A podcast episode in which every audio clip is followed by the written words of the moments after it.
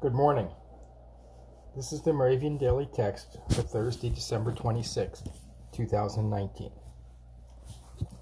The text today is Judges 5, verse 3. Hear, O kings, give ear, O princes, to the Lord I will sing. I will make melody to the Lord, the God of Israel.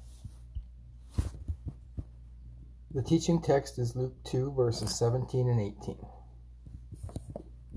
When the shepherds saw this, they made known what had been told them about this child, and all who heard it were amazed at what the shepherds told them. Let us pray. God of song, you call us to share of your word and your works in all the world. Help us claim our voice and proclaim your grace. Amen.